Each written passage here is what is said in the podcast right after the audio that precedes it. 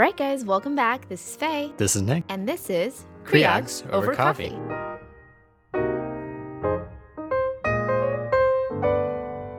Today we welcome Dr. Deanna Glassman. Dr. Glassman is one of our colleagues in the fourth year class at Brown Women and Infants who is going to share with us her experience of applying into gynecologic oncology. Thanks for joining us, Deanna. Absolutely. Thanks for the invitation. So, first of all, Deanna, I think, you know, most people listening probably already know what gynonc is, but for some of our, you know, um, more junior listeners, what exactly is gynecology oncology? Yeah, great question. GYN oncology, or gynonc as we often refer to it, is um, truly just the um, diagnosing and treating cancers of the female genital tract. So that includes vaginal cancer, vulval cancer, cervical, uterine, and ovarian cancer. Um, it's a subspecialty um, that requires an additional fellowship that can be anywhere from three to four years in length. In terms of the preparation for gynecologic oncology, or if, say, you're heading into that as your thought of a chosen field, what should you be thinking about in years one and two of residency? Yeah, I think um, when you approach residency, you could kind of think about uh, being a pluripotent stem cell, kind of let everything hit you and decide what you want to be. But I think if you're um, partially thinking about it, gaining some extra experience within um, surgical um, arenas, I guess you could say, within residency, and trying to think and identify mentors that could potentially set you up for potential research projects. Um, doesn't have to be research projects within GYN oncology specifically, but um, someone that could help get you plugged into something that is a little bit more extracurricular to help boost your um, competitiveness as an applicant. Um, what about like your CREOG scores or like going to SGO and those Mhm. kinds of things in those two years? Are those important? I think that going to SGO isn't important from a um, application perspective. I think it's helpful to help you identify if that's a field that you're interested in, if you want to go um, into GYN oncology, but it's not a requirement for you to go to SGO in order to apply. Um, although it helps helps you to identify a little bit more uh, what the field's all about. In terms of CREOG scores, it depends on who you ask. Um, certainly, the CREOG scores are things that you have to submit on your application for GYN oncology, but um, having gone through the application process, I was never asked about my score, um, and no one ever referenced it whatsoever. So it's hard for me to say how important it was in in me obtaining a spot within fellowship because it wasn't uh, directly addressed. Um, but you definitely have to submit the scores for what's that for what that's worth. So you've gotten through the first two years of residency. You're heading into third year now. Maybe you've got a little research projects that you've started under your arm and everything like that. What else do you need to do now that you're heading into the senior years of residency to get set up for success? Yeah, I think that um, certainly identifying mentors within the field within your own institution is important. If you happen to be in a program that doesn't have GYN oncology as a specialty, that's going to be a little bit more challenging and definitely you have a little bit more of an uphill road. If that's the case, you can consider doing a um, an away rotation somewhere um, like MD Anderson or Memorial Sloan Kettering. They have away rotations, and ultimately, if you're coming from a program that doesn't have a department of GYN oncology, it's essentially a requirement to do those away rotations because otherwise, um, programs when they look at you don't really know how to compare apples to apples. They don't know um, your letter writers. They don't know anyone within the field, and so you you have to do one of those away rotations to really. Um, be, be considered an applicant in the process. Um, in terms of other things in your third and fourth year, um, I think in the third year, se- certainly working on your research projects and trying to get into some sort of um, conference to be able to present, whether it's poster or oral, um, just to kind of boost your your CV. But again, it doesn't have to be research within GYN oncology. It can absolutely be research of any sort. They just want to see that you're involved in academia and involved in something that you're using your own brain and um, putting forth a project that that's kind of your own. Um, so those are things to definitely focus on as you get forward in your third year. Um, can you give me like more of a timeline, Deanna, of what you did in your third year? So, like for example, for MFM, I think you know we probably started looking like in the middle of the year. January was like when we started to identify programs. Is that Mhm. similar for Gynonc? Is that Similar. different? You certainly can um, get the ball rolling in that January uh, timeframe, but you do not have to apply um, or even really, you know, get your application ready until I would say end of March or April 1st is kind of a final deadline of when your application needs to be in. So I think it's ideal to identify in January, February to be able to um, kind of get an idea of where you might want to apply and looking at their websites directly. Unfortunately, there's not a universal date that all programs abide by. For the most part, they're all very similar, but they're not all on the same system in terms of when the applications are due. So I think it's important if you have geographic restrictions or certain programs that you're really interested in, certainly checking out those websites and getting an idea of when the application is due from those um, specifically would be really helpful so that you can make sure you don't miss those important deadlines. Speaking of the beginning of application season and trying to decide on where to apply to or how broadly to apply, are there any resources that exist for GYN oncology to compare programs to one another, or is it really just going to the website and figuring that out? Yeah, unfortunately, there's no um, major online resource that kind of forms a ranking system of the programs. A lot of that is truly based on hearsay and your own um, institution and mentors' impressions of the program. So I think that's one of the biggest things that could be improved in this whole process within GYN oncology specifically.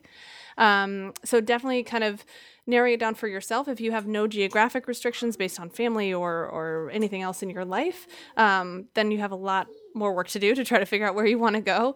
Um, but looking at the websites directly, there is some information on you know doximity and things like that. But it is a lot about um, really just the reputation within you know the people that you know that can kind of help guide you, and that is probably one of the the harder things about this process. What about like your um your letters of recommendation and your personal statement and things like that. Like, what is the timeline for you in terms of gathering those things? Like, mm-hmm. who's going to write your letters? Who's going to read your, you know, totally. personal statement? How did you determine that? Yeah, absolutely. Um, I think I got some a pretty good piece of advice that um, identifying your letter writers and requesting that um, letter to be finished approximately two weeks before you set the deadline of when you want to submit your application. As I mentioned, application usually if you submit by April first, that's a pretty safe margin and that includes for these upcoming applicants that are going to apply for fellowship in 2021. Um, so I would say, you know, for me personally, I asked for my letters in f- mid February or so, so that I could give my letter writers about a month to respond. You want to be respectful of the time of your mentors, and certainly um, giving them a full month's time is is a is a good amount of time to, so that with their busy schedule they can accommodate it. In terms of who writes the letters, um, most of the programs require three letters, but you can submit four if you want to. Um, so, generally speaking, this would come from the chair of your department, the chair of OBGYN, um, usually someone higher up within your department of GYN oncology, a research mentor, and then some other faculty member that knows you well, whether that's within research or just within clinical work, is kind of a, a rough outline of who to ask the letters for. So, you said the deadline is variable, but generally by April 1st. Mm-hmm. Um, so you submit your application, you've done your personal statement, gotten your letters. When does the interviewing process start and how does that look? Yeah, so um, in terms of offers for interviews, they came pretty quickly after the um, applications were finalized. To be honest with you, I was starting to get uh, responses with at the end of May slash or end of April, sorry, and early um, May, and the interview season occurs. Uh, it's getting earlier and earlier every year. This year, um, when I was interviewing, the first interview occurred the first weekend of June and extended through um, August into early September. So it's the whole summer long, but it can it's starting a little bit earlier up into June. Um, so that's important too. One thing, stepping back to your timeline within third year, if you have any say in in developing your schedule as a third year resident, um, it's helpful to kind of identify that with any of your colleagues that might also be applying to fellowship to be able to make sure that you can try to get as much time off as you can during those summer months. Um, speaking of interviews, Deanna, what did that look like? Do you have any um, advice for people going into gynonc um, about interviews. So, like something even as simple as like how to dress, what questions to ask, what to look for in programs. Totally. So, I I tried to narrow it down for myself and um, in what I was looking for in programs, and then that translated to be helpful actually on the interview trail itself and how to respond to questions, etc. So I um, I had the system. Don't make you can make fun of me for if you want, but I called it my four boxes.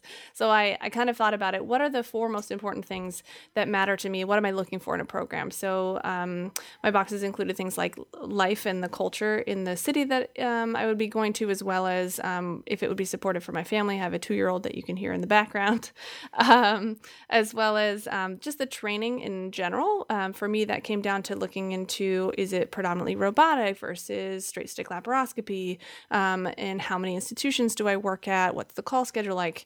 Um, then the third thing was research and kind of the uh, the system there. How many years? Is it one versus two years? Are, you working predominantly in a lab? Do you have options? Um, that's the the kind of the third thing of my quote four boxes. And then the last thing for me, um, I'm actually blanking off the top of my head. Hold on it's because it's hard to remember because it's the intangibles, the intangible things. So just the vibe that I got, a lot of people saying like when you get to your interview, you know, do you feel like it's the right fit? Do you feel like it's the right people? So in terms of trying to rank those programs, I also did that sort of intangible mark just based on the website. Like, does it feel like a place that I would fit in? Um, and then when I got on the interview trail, I would apply those same sort of boxes in kind of evaluating how the interview day went. Um, you asked lots of questions about how to prepare for the interview trail. I think certainly, you know, reviewing the website before you go to kind of get a sense of what's the the things that they emphasize the most, what are the research areas that people are working on right now, um, and just the logistics of how to get where you need to go, etc. Um, and then I think on interview day itself, I also had a similar mindset of no matter what anybody asked me, I went into the interview saying I want to make sure that they know X, Y, and Z about me. And I would come up with those things beforehand so that regardless of what question was asked, I would answer them in the way that I wanted to answer. Um, and it's amazing when you really think about it. If you want to, you can just start talking about whatever you want, and it can eventually get back to the answering their question. Um, but I made sure to walk out of there knowing that they knew what I wanted them to know about me. Were there questions in particular at the interview that you knew were going to come up frequently or every time that you had an interview with somebody, or maybe some questions that you didn't expect that came up more frequently? Yeah, good question. Um, I think the question that almost always came up that everyone expects is why GYN oncology? They start out with that. So, why are you here? Why do you want to do this? Um, and I think that was one that I struggled with a lot. You'd think that it'd be so incredibly obvious, right? But I think you kind of wanted to be able to answer it in a way that didn't come off as sounding trite or something that they had heard a million times before. But ultimately, they just want to make sure that you're interested. So, I wouldn't stress too much about that question. Um, there were some random things in there. You know, there's there's definitely several programs that are doing doing behavioral interviewing, so they kind of put you on the spot a little bit more. And some of them are definitely doing group interviews where there's two or three interviewers to the one applicant, um, and that can feel a little bit odd at first, definitely. So, kind of um, if you have the opportunity to do mock interviews, that's an amazing way to kind of prep yourself on how to talk about yourself. That can be challenging um, without sounding um, pompous, but also being confident. Um, and you know questions about kind of your background they really want to know a lot about your research too to get a sense of if you will be productive in your research years within fellowship um, I remember you telling me, Deanna, that for certain programs they required you to do like a presentation, like mm. a PowerPoint presentation, and yeah. I kind of balked at that because we didn't have to do that for MFM. Was that yeah. like a common theme for most people, or was yeah. that like a one program kind of thing? I wouldn't say that it's common, but it definitely wasn't um, the the minimum. So there was probably I think I had to give presentations at about uh, five to six programs, um, and it was the same presentation at every program, so that made it somewhat easy. But of course, everyone had a slightly different uh, requirement of what you should do, how long it should be. One of them it was three minutes, the other one was fifteen. So you can imagine your presentation is quite different. But I used the same project for all of them, so you get pretty good at your spiel by the end of the interview trail, um, and you can kind of adapt the same presentation. So it is good to have something that you either prepared to give a presentation at your residency program or something that you already feel comfortable with before you start the trail. Um, ultimately, it didn't have to be a research project pertaining to GYN oncology, but that certainly made it more comfortable to discuss something that was within the field. Was there a target number of interviews that you were mentored to go on? Or? Yeah, yeah, I would say that most people recommended anywhere between um, 10 to 15 was sort of the target, 15 being the max, and 10 definitely being the minimum. Um, and, you know, I shot for somewhere between 12 and 13, um, and I ended up going on 14. so. So, what about making a rank list? I know you talked about those like four things that mm-hmm. were important to you. Um, did you you know how did you make your rank list? Did you like reach out to people and tell them like hey you're my number one hey you're in my top five that kind of thing? Yeah i um i definitely did reach out but ultimately it came down to decisions beforehand and i didn't use the response um either positive or negative from a program to help me identify my rank list, to be honest with you. Um, I went with what I felt would be the best fit for my family and for myself and my goals within training. And so I didn't um, rely on a response from a program to dictate my my fellowship rank list. Um, I think that certainly I use those those four boxes as I mentioned and kind of put all of them in their own categories. And I have the benefit of having a um, statistician for a husband that created this very extensive Excel spreadsheet that was color coded actually to uh, come up with a ranking score of my own for all of the programs. And then it became actually pretty simple um, because I saw all my programs color coded from green to red in terms of putting them in order order. But if you don't have someone so wonderful um, in your life that can help you do that, I think that just focusing on um, what matters most to you and kind of, um, you know, really truly, as silly as it sounds, what feels the best. Um, and it's a hard thing to do. Coming up with that rank list is definitely difficult. In terms of the rank list, too, I think that it's important to know that if there is a program that you really didn't fit well with, weighing that decision of would I rather um, match in GYN oncology or not? Would I rather go to this program or not match? And really having that heart to heart with yourself about if there's a program that really didn't jive well with you, that you don't see yourself being happy there for whatever reason, whether it's the location or the people there or the program. Um, I think it's important to allow yourself to not rank a program if if you really feel like you would rather not match than to go there. well, awesome, Dana. Thank you so much for coming onto the podcast and talking to us about your experience um, and your advice, of course, about applying into GYN oncology. I'm sure listeners will find this very valuable. Um, so, once again, this is Faye. This is Nick. And this has been Creogs Over Coffee.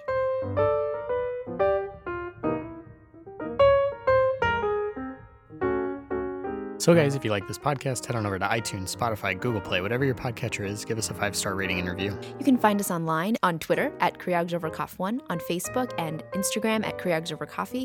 And also, if you want to give us some support and get some swag or a shout out on the show, go ahead and go on to patreon.com slash Creogsovercoffee. You can find notes for all of our episodes on our website, creogsovercoffee.com. And if you have a suggestion for uh, a, another show or have corrections for a previous show, go ahead and email us, creogsovercoffee at gmail.com.